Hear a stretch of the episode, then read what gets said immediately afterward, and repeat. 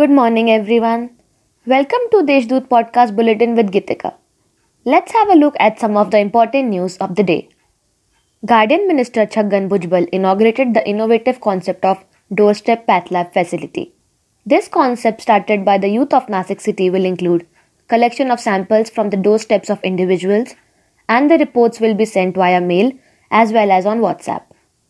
The minister has urged everyone to avail this unique facility, which is available at an affordable rate. The 10 day Ganesh festival is to be held in the month of August. But the scale of celebrations are under a cloud due to coronavirus pandemic.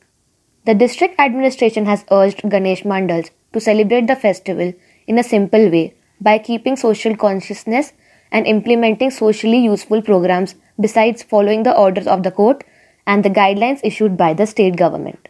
The number of COVID 19 cases in the district have come closer to 7,000 mark yesterday. This is with an improving recovery rate of 65%. This means that over 4,500 patients have been fully recovered and discharged from the hospital. The city is also gearing up for plasma therapy, which is proving its effectiveness to cure corona patients. That's all for today's main news. For more, log on to deshdoot.com. Stay home, stay safe.